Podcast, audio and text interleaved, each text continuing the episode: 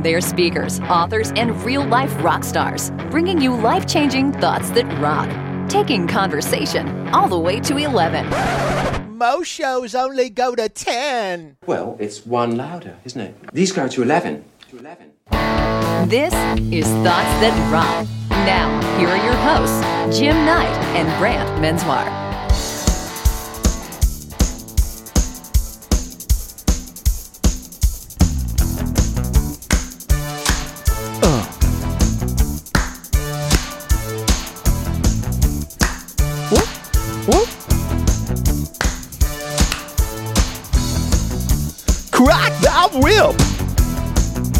Give the best a slip. Step on a crack and break your mama's back. When a problem comes along, you must whip it before the cream sits out too long. What? before the Before the cream, Cream sits, sits out. out- too long? Hmm. What the hell is this song about? I have no idea. I thought it was a mashup. I was thinking "Whip My Hair" because you know Yes. Ganino. Ganino. Welcome everybody. Thank you so much for joining us on Thoughts That Rock. It is the podcast that is about exchanging two, not one, but two pieces of life-changing advice. We try and squeeze it into about 30 minutes. This episode, we have a sponsor. We do. We do. You know what? I'd be disappointed if we didn't for this one. Who You is know, it? Because the three of us have some pretty fantastic hair. Mm-hmm. Uh, today's episode's brought to you by Got to Be Glued. My favorite. Screaming hold creates stiff stand-up spikes and or uninstructed messy look. Uninstructed? No. How about unstructured messy look? It's water resistant. I know you know that. It's wind tunnel tested, Jim. Tested to withstand intense conditions, including wind. We use it for what we like to call screaming hold. Screaming hold. Spike grip chunk, as they like to say. Don't quite understand the last part, but it's in their advertising, so nonetheless. The pack includes three six ounce spiking hair glue tubes for a total of 18 ounces. You can get it on Amazon. It's got to be glued. Styling spiking glue. It's hurricane proof. Where do you get that? No, it's it's pre- CVS, Walgreens, Walmart, or or just get it anywhere. or whatever. Thoughts that Rock help support Cannonball Kids Cancer. We love those guys. They. Mm. basically are fighting on behalf of kids who have been told that they've run out of options and they find and fund treatment options. They are absolutely amazing. If you're interested in helping out, you got to check them out at cannonballkidscancer.org. O-R-G. If you like this show, Mm-hmm. head on over To somebody else's show? to iTunes. Let me finish. Sorry. Head on over to iTunes. Go into the little ratings tab. Go on over and s- just hover over the five stars. Give it a little clickety click, and then be like, amazing Mm-hmm. or phenomenal, mind blowing, Mm-hmm. or whatever you want to write. But I'm just giving some suggestions. They're, they're recommendations. Life changing, practical, tactical, whatever it is. Yeah. And why would they do that? Well, when they do that, it puts more eyeballs on our show. It makes me feel better. It, it shoots us up the charts. Mm-hmm. I think we were like number 2,300 in Canada this last week. Yeah. Right? We'd like to break the 2000 number if we could. If we could be in the early. Help us out, eh? Yeah, that, that would be awesome. Listen, we know how busy you are. And just grabbing those moments, those what we call little nuggets of wisdom, really. That was just- weird. Uh, You said grabbing and I made a weird noise. I realized that. now. We'll edit it in post. It doesn't matter. Really. We're, we're trying to help people out. And we know you want to amp up your life personally, professionally. Yes. Which is why it really doesn't even matter what you're doing Doesn't. right now. You could be, for instance, trying to replicate corn and crab chowder from Bonefish Grill. Mm, it's, it's too hot. Maybe you're still counting absentee ballots. Yeah. Oh, Al Gore? Maybe you're making out with an NFL cheerleader. Yeah. She's happy about that. That's not how we make out. just for the record. Whatever. Sounds like it to me. We just want to be the 30 minutes you've been looking forward to all week. Let's do this. Bye. Our guest today is our great friend Mike Ganino, who is a speaker, he's an author, a podcaster, uh, storytelling and communication expert whose uh, hairstyle I think rivals our own. First off, Mike, welcome to Thoughts That Rock. Thank you. And you know, anytime that uh, someone is around you two and there is a a hair shout out. It is a true honor. So thank you for that. It is. It is. We were talking before the show. We better have a hair care sponsor somewhere after this show, or I'm going to be very disappointed. we need one for sure. I I introduced you. I, I was seeing an event, and I introduced you, Jim, and I thought this is a big missing thing for a sponsorship. And then a couple years later, Brant and I were on the same uh, ticket for an event, and I thought this event, both of these events, really missed the ball by not having a hair sponsor pay for this. That's that's our mission. Very true. That is our mission. We're going to make that happen because it is true. Somebody is just missing the boat, and we can't be the only ones. But we do have good hair. We're just going to leave it at that. and I should say, out of all the things I said that uh, Mike does, he's also a brand new father. Congratulations, man! Whoop, whoop. Whew, like very brand. It's uh, it's still interesting to wake up and be like, oh yes, this. By wake up, I mean be like thrown awake by the screams of this tiny child who wants yes. to be fed at all hours of the day. But it's still like a weird. I don't know. We're three months in, and it still hasn't sunk in completely. That like, oh yeah, I can't just go do whatever I want because there's a little human who needs me. well, and not only that, we were thinking about that on the show. We were like, is it too is it too early? Is it too fresh right now for him to take 30, 35 minutes away to come do this thing with us? So, again, we thank everybody for being on the show, but really, I think for you trying to carve out a half an hour of some some madness and where you could probably be in bed sleeping. Thanks, brother. We we really We really do. appreciate it. Yes. Thank you. Yes, she she agreed. She said, you know what, you got to go do it. You got to take one for the team and go talk to Is that what she said? Man, she is developing quick. She's good. Genius. She's She genius. already. So listen, we will have uh, Mike's full bio obviously posted in the show notes, but just a couple cool highlights I thought that we would pick out. First off, uh, Mike is a trained actor and a coach from the world famous Second City. I know you know that, and Improv Olympics and, and Upright Citizens Brigade. So he's got that cool, fun background. He's also the uh, former executive producer of TEDx Cambridge which I thought is amazing. Uh, the author of Culture for Dummies. I'm sure we can talk a little bit about that.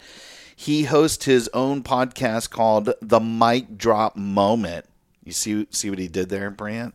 And I know you know because you've been on his show. You know, some of us have been uh, had the, the the blessed fortune to be on that show. I know you're you're working Yes. your way up there, but I am. I hope to attain it one day. I mean, I've known Mike longer than you, but it's fine. I don't Look, harbor any ill will. I'm not going to say he has a favorite, but it's not you. Uh, what? but, the, but there's only two of us. Mike has also been named a top 30 speaker by Global Guru, and he now teaches storytelling and presence and public speaking, uh, really to some of the biggest names on the planet. We're just so thrilled that he's here. And like we said, we better have a sponsor with, uh, I don't know, Got to Be Glued or Aquanet. Do they still sell Aquanet? I don't know. I don't know. I, listen, I they do still sell Aquanet. they do. I ran out of my preferred brand. And you had to go to I went. I'm like, I gotta go 80s. I gotta go old school where I know that Uh. that it's not gonna move. That I could probably hurt somebody with it. Yes. but it still works. It's still uh, all right To this day. I'm excited. I'm putting Aquanet in the show notes for sure. Do you ever think that when you get on stage, sometimes you're like, I hope there are no pyrotechnics because I am going to go up in flames. Yeah, you are. yes. yes, we have to be cautious of that.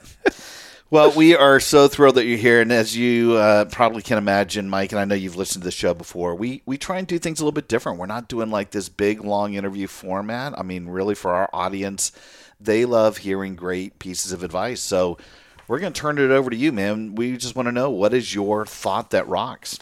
Thoughts that rock. Number one. Uh, this is this is a quote that was told to me a long time ago, uh, and it goes like this: No one cares about your perfect performance. What they care about is your perspective, your point of view. So be ruthless and serious about bringing yourself to your work. hmm So that's interesting. How, how did that? Uh, I mean, you said you had heard that before. Where did that come from, and, and how did that change your life?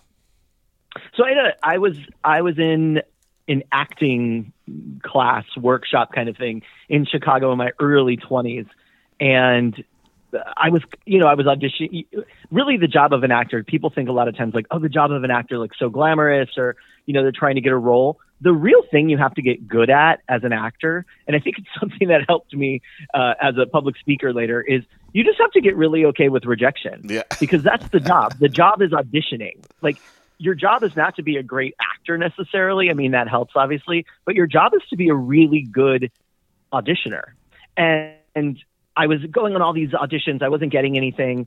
And this acting teacher said, she's like, here's the thing. You're so worried about being perfect. You're trying to look and feel and sound perfect.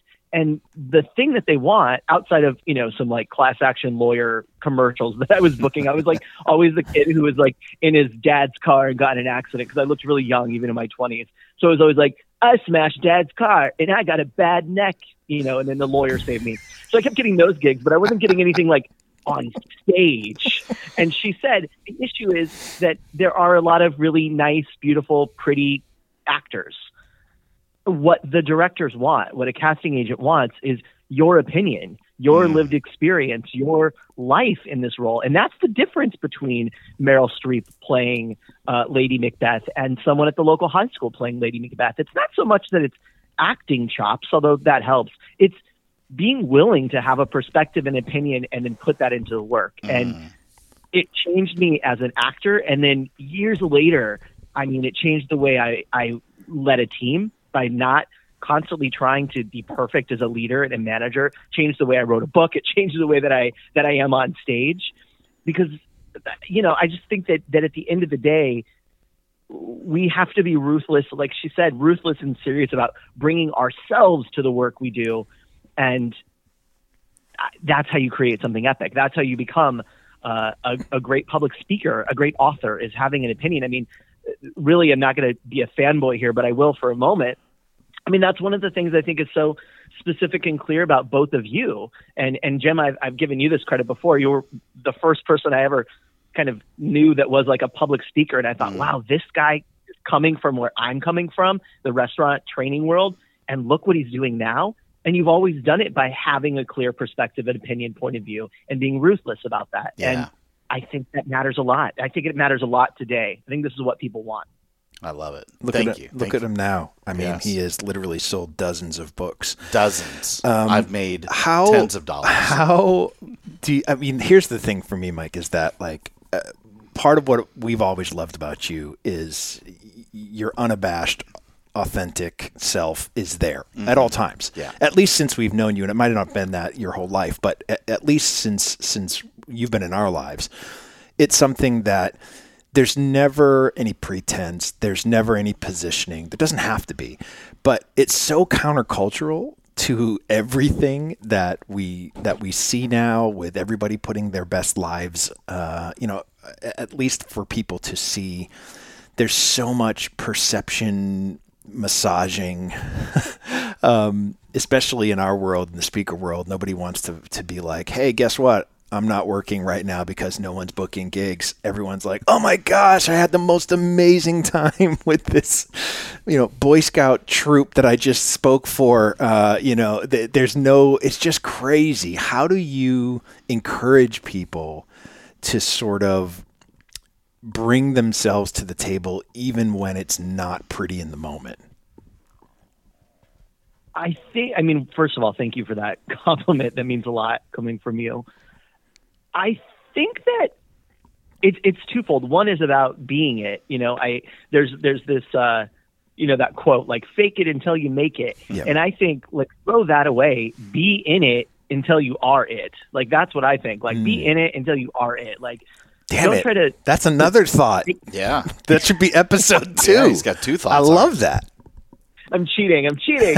um, I, I always, my whole life, I've always worried about providing enough value. So I'm trying. I'm trying. You're comp- you're overcompensating. now you're giving us too much. I think it's. I mean, that's why I have this hair. Come on. I think. Um, I think it's about what it's about. It's about actually being that for people. So it'd be one thing if I was in front of folks teaching them how to be a standout communicator, how to be a standout public speaker, and then I was I was filling in some formula of how to do that. Hmm. And so I think one is being it myself gives people a little bit of freedom to do it as well.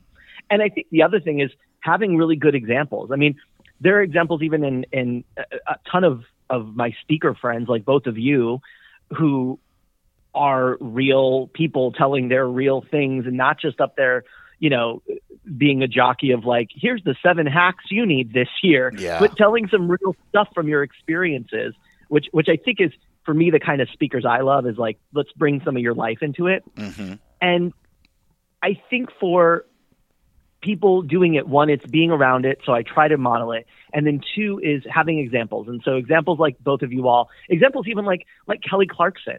I mean, sure, she is a mega star with big, big money riding on her personality, but I'd like to believe that like she is actually like that. And so far, the reports, you know, it kind of looks like she is. Oh, yeah. And and she did for being herself. And I think that that's that could be encouraging to people. You know? Well, and I think it's the, the sort of the in the opposite side of of how things are in the world right now with cancel culture and everything that's happening. You got Ellen on one side who has just been obliterated this past you know four or five months for for supposed you know what what her show behind the scenes looks like I've read the same thing about James Corden. Mm-hmm. You know, it's like some some of these people who we've grown to love their their public persona. Um, it's hard. It's hard to deal with it when you hear that it might not be real, mm-hmm. and and it's like every um, superstar that you meet, you know, a, a hero of yours, whether that's a, a musician or an athlete or uh, you know wh- whatever it is that you finally get a chance to meet someone. If they if they don't sort of live up to what you've built them up to in your head, it changes sort of everything of how you look at their work and what they do and what they stand for. And so, you know, I- I would assume that at least on, from my opinion, we have a tendency to connect to to the ugly, right? To the stuff that that we all deal with, but nobody wants to, to acknowledge, as opposed to my life's awesome. No, my life's awesome. You know, there's not a whole heck of a lot of that going on. My life's better. It's, It's you think you're struggling. Let me tell you about this. So, like when in your sort of when you're helping others, Mike, uh, sort of come to this stage, do you encourage them to sort of share those things that we know everybody has to deal with, but maybe no one is is bringing to light for whatever particular reason? Well, there's, there's such an interesting thing about that because there's also this trend of, and you and you hit it right there by saying, you know, the the challenge of let me race you to the bottom. Also, like I've had more pain, I've had worse things than that. Uh-huh. Let me tell you about this. There's there's also that trend of like I call it vulnerability, like foe and vulnerability together. And you've seen it before. There, you know, there are those speakers or TEDx speakers who they lead with their story. They're manipulative. Uh, totally not actually bothering them anymore. story to get you on their side. And I think that we're really good at detecting that. And so what I encourage people to do is not necessarily to get in front of everyone and say, you know, I've I've fallen, I've fallen, let me show you how because sometimes that is that's not interesting to watch and it feels self-indulgent. But instead figuring out you know, if you're getting in front of your employees and you're going to give your, you know, your keynote address, that's something I've, I've worked with people on. You're going to give the end of the year kind of wrap up, especially right now where there's so much truth and, and rawness to be sharing with people from, from, uh, you know, a year of, of COVID to Yeah. a series of, of dark political time to a series of like social uprising. There's a lot to be honest about. And so what I encourage people to do is to figure out what's the truth in there for them and to share that. We don't have to we don't have to go down into the abyss and say like let me tell you my story that's going to make you all cry. That doesn't have to be the case necessarily. Yes. Um, for some people that is the case. Yeah. But for a lot of the folks, and probably a lot of the people that are listening, that's that's probably not even appropriate in a lot of cases when you're when you're speaking to your team or your employees. But finding a place where you might share some truth with them, that can often be enough, and it doesn't have to be this very self-revealing, self-disclosing story. Yeah, I think it's so when I read this and I read the whole this idea of nobody cares about your perfect performance. I'll tell you what I think of. It, like the perfect example of this for me is uh The Greatest Showman but not the actual, uh, not the actual movie. The clip that came out of the song "This Is Me" the very first time it's being sung Actually, when they were pra- yeah, when they were practicing. practicing Yeah. it. They're in the room. Yeah, I remember. Um, it's it's a, it's a read through pretty much, and there this is the first time that it's being performed, and I literally I've got goosebumps just thinking about it. It is not perfect. It is full of emotion. And it's hard to not watch that and be moved when there's so much of of real life emotion brought to the table from a woman's perspective of, of singing this song and and you listen to the lyrics and there's such a connection of head and heart that um it's just nuts. I would much rather watch that over and over and over again than than Barbra Streisand singing a perfect song every single time. No offense to Barbra, but it's one of those things that you get a you know in in the music world we say it's got a little bit of hair on it you know? Um, you want it to have a little bit of hair on it because that's what makes it real. That's what makes it so connectable for us to be able to go gosh i feel that. I've i've been there. I i understand that emotion.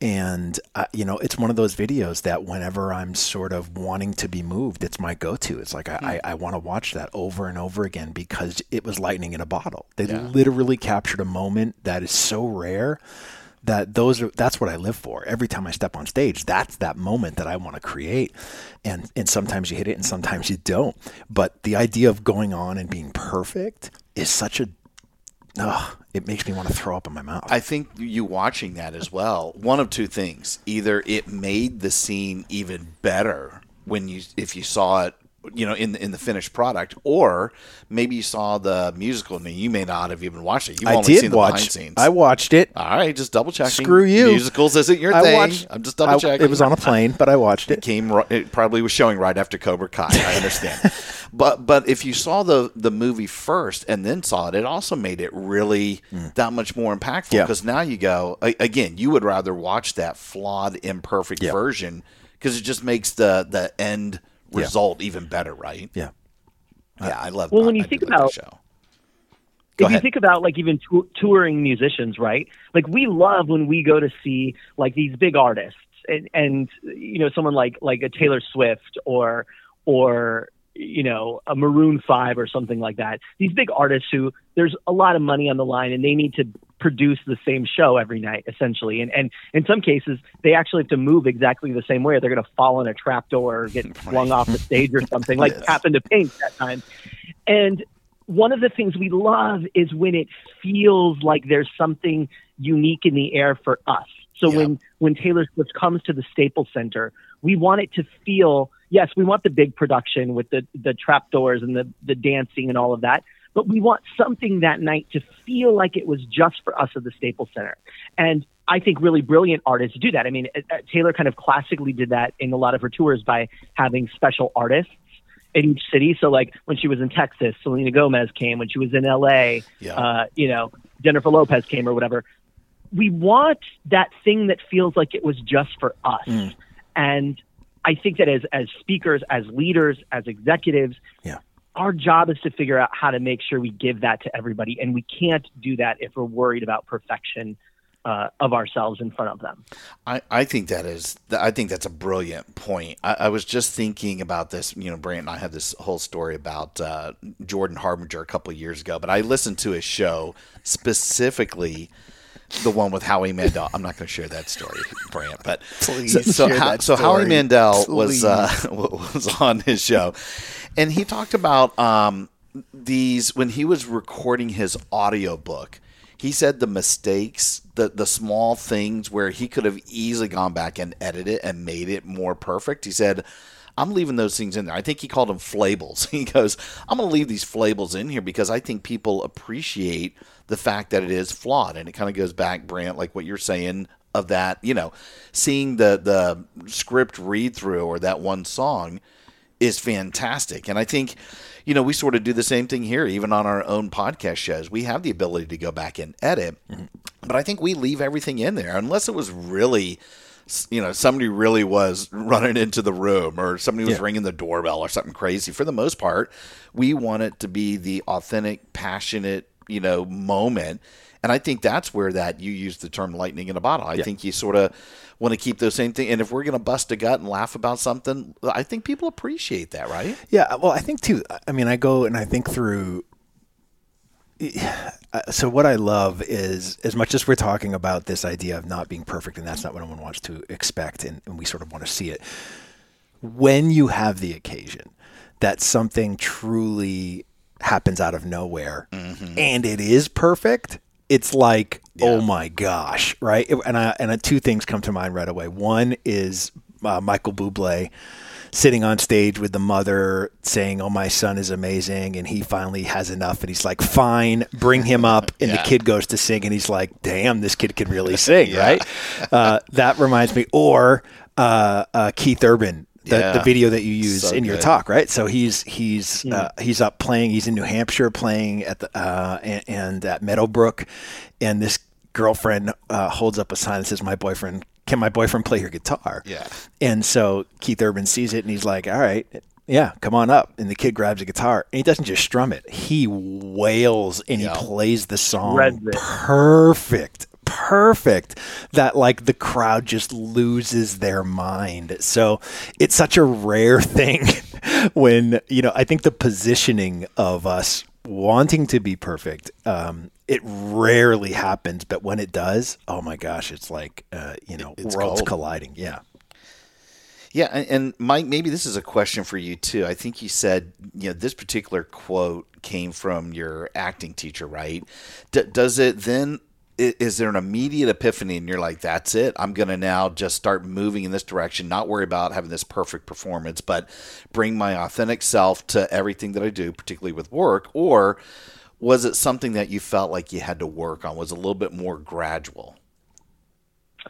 it was definitely more gradual because I think that you know I, I got this note from her and I was like, okay, yeah, fine, I'll I'll do that. I'm gonna go to my auditions and I'll just be me, uh, which is also not what people want. Of like, you know, because there's a question of like when you're being authentic, it's like there's no real authentic version of you because we have many versions of us. The way that we are with our children is different than the way we are with our uh, siblings, which is different than we are with the clients. Like all of those are the real version of us. They're just different because we have different goals. And so I think I left that and probably, you know, 20, 20 year old me was, you know, thought that meant that I needed to be like real and raw. And, uh, and that was probably too much. And I think it took a little while to say what she meant was when I'm reading the text, when I'm reading the sides for an audition, my job is to say like, what what would I think in this setting, and what would what would this person be going through, and what would that look like? Because like one of the things I learned in improv is that really bad comedic, um, cheap co- comedy. Cheap comedy is about making fun of something. Great comedy is about realizing there's truth in something and bringing that to light. And I learned that at Second City of like, if you're going to play like a hillbilly, don't play it and judge the character. play it truthfully. Play it truthfully. And and and I didn't years later when I was uh, in a leadership role at um, I, at a, this pizza place. I, I was the head of training, and then I became the head of HR, and then I became the head of operations. And we had grown from like ten locations to forty.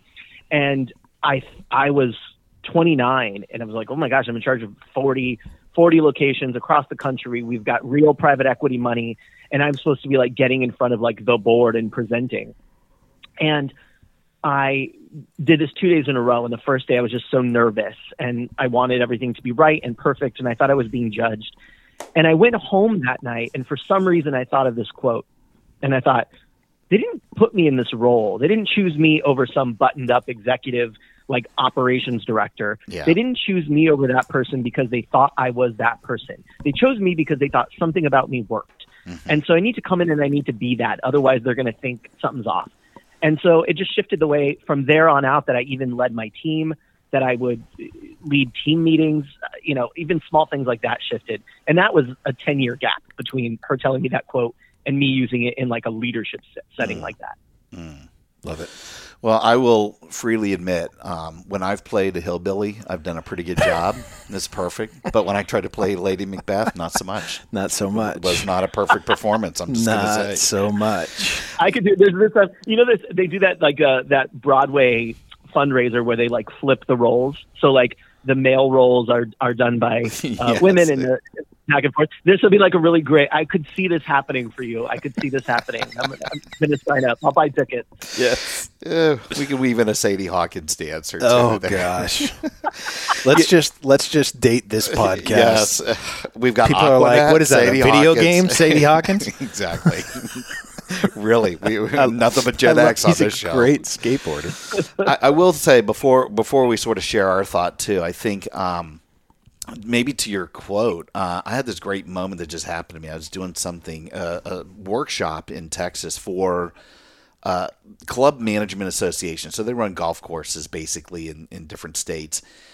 And, uh, you know, they're pretty buttoned up. There are members there that are spending a, a, a ton of money to be a member. And if you're an employee, there's a lot of things that you have to do, obviously, around appearance and, and uniform and all that.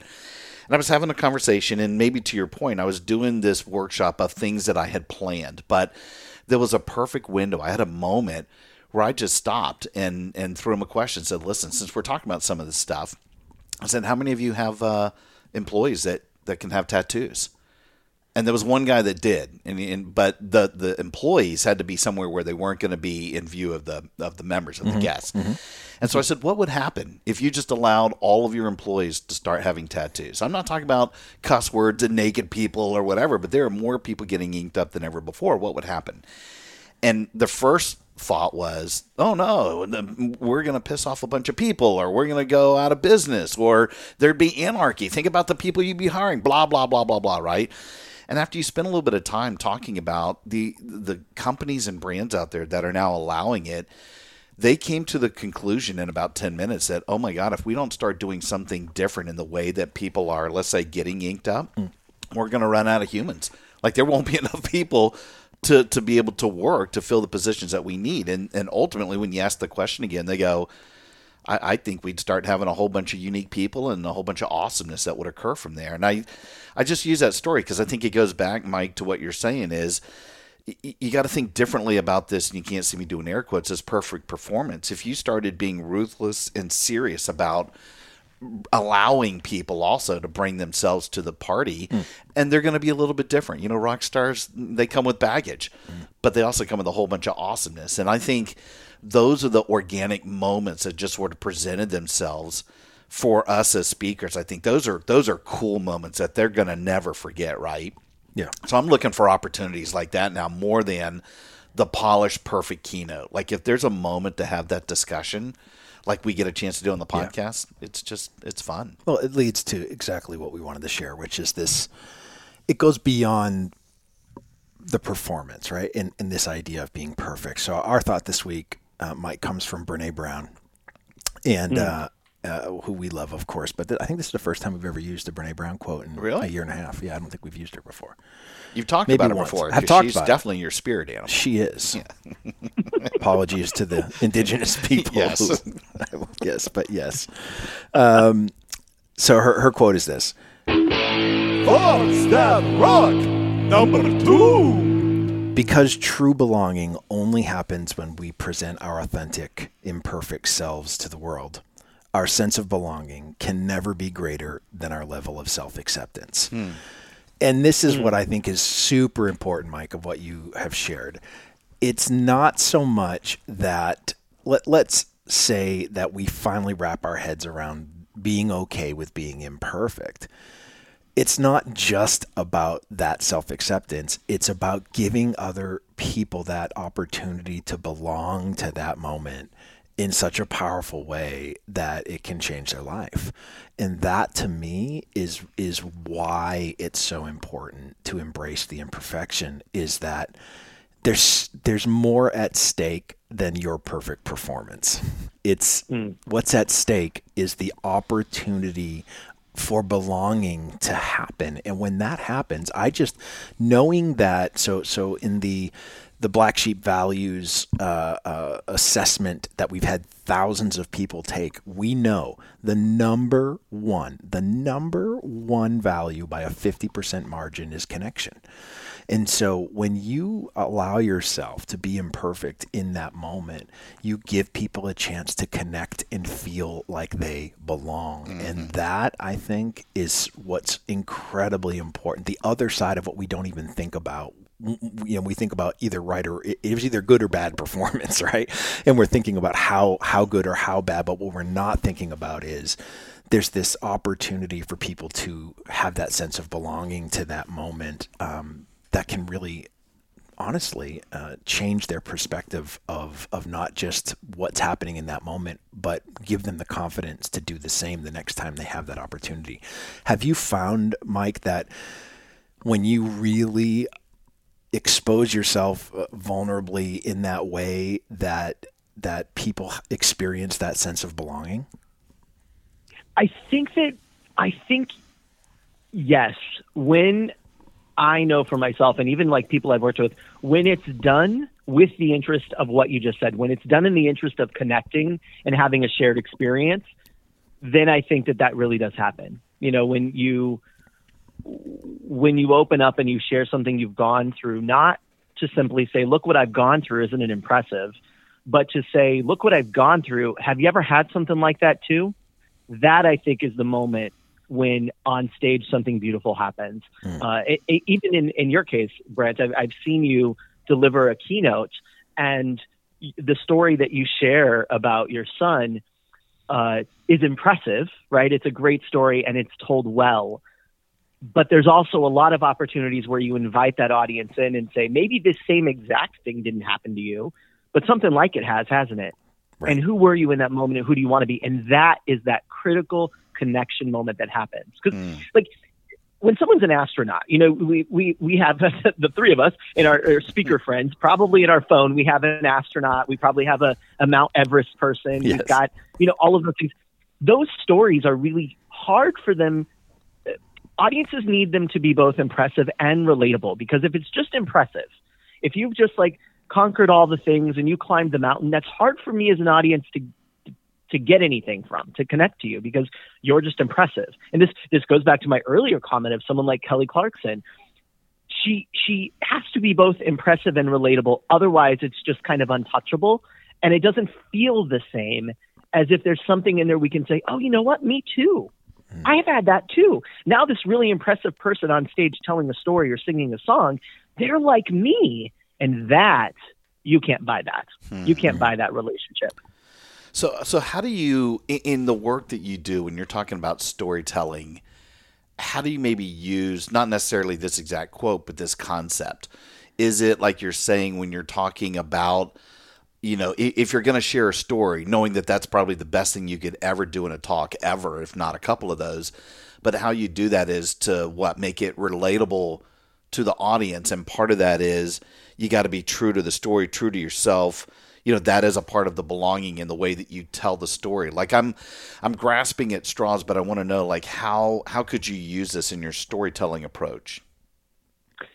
Yeah the, the easiest way is to go smaller. We tend to think even if someone out there is listening to this and you're interviewing for a new position you're interviewing for a new job you're you're putting a proposal up for a new idea that you want to launch and you're putting a story in there what we tend to think on stage, in boardrooms, on podcasts, we tend to think that we need to go really big. Mm-hmm. That we need, when someone says, you know, when you're going to tell a story about something, that it needs to start at birth and lead to this moment right here where we're in front of each other. Yeah. But the reality is, if you think about most, if you think about a song, that's often a really small moment blown up. Mm. If you think about a movie, that's usually a small period of time in someone's life blown up. And what do they do in that blown up part? Well, they let us in on their inner monologue. They let us know what they were thinking. They let us know what the stakes were for them. And I find that when someone is working on a story that they want to tell on stage, in an interview process, just to have in their their coffers for media opportunities, like like being on this show with you guys. The more that you can think down smaller to to like hone in in the story to a moment and then we can go from there that's almost always going to lead to something really good and juicy for the audience and if you mm. think about some of your favorite songs.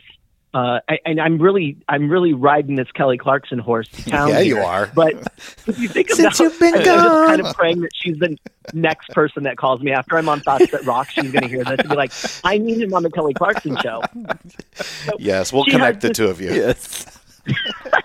she has i mean if anyone was going to be able to i knew it was you uh, she has this song called um, piece by piece and it's about her dad leaving her when she was a little girl and and then you know not trusting men and then finding her husband and knowing that he would never do the same thing to to the child and what makes it what makes it clear, which is the same as every great song that we love, is the specificity. The the locks of auburn hair in Jolene are so specific.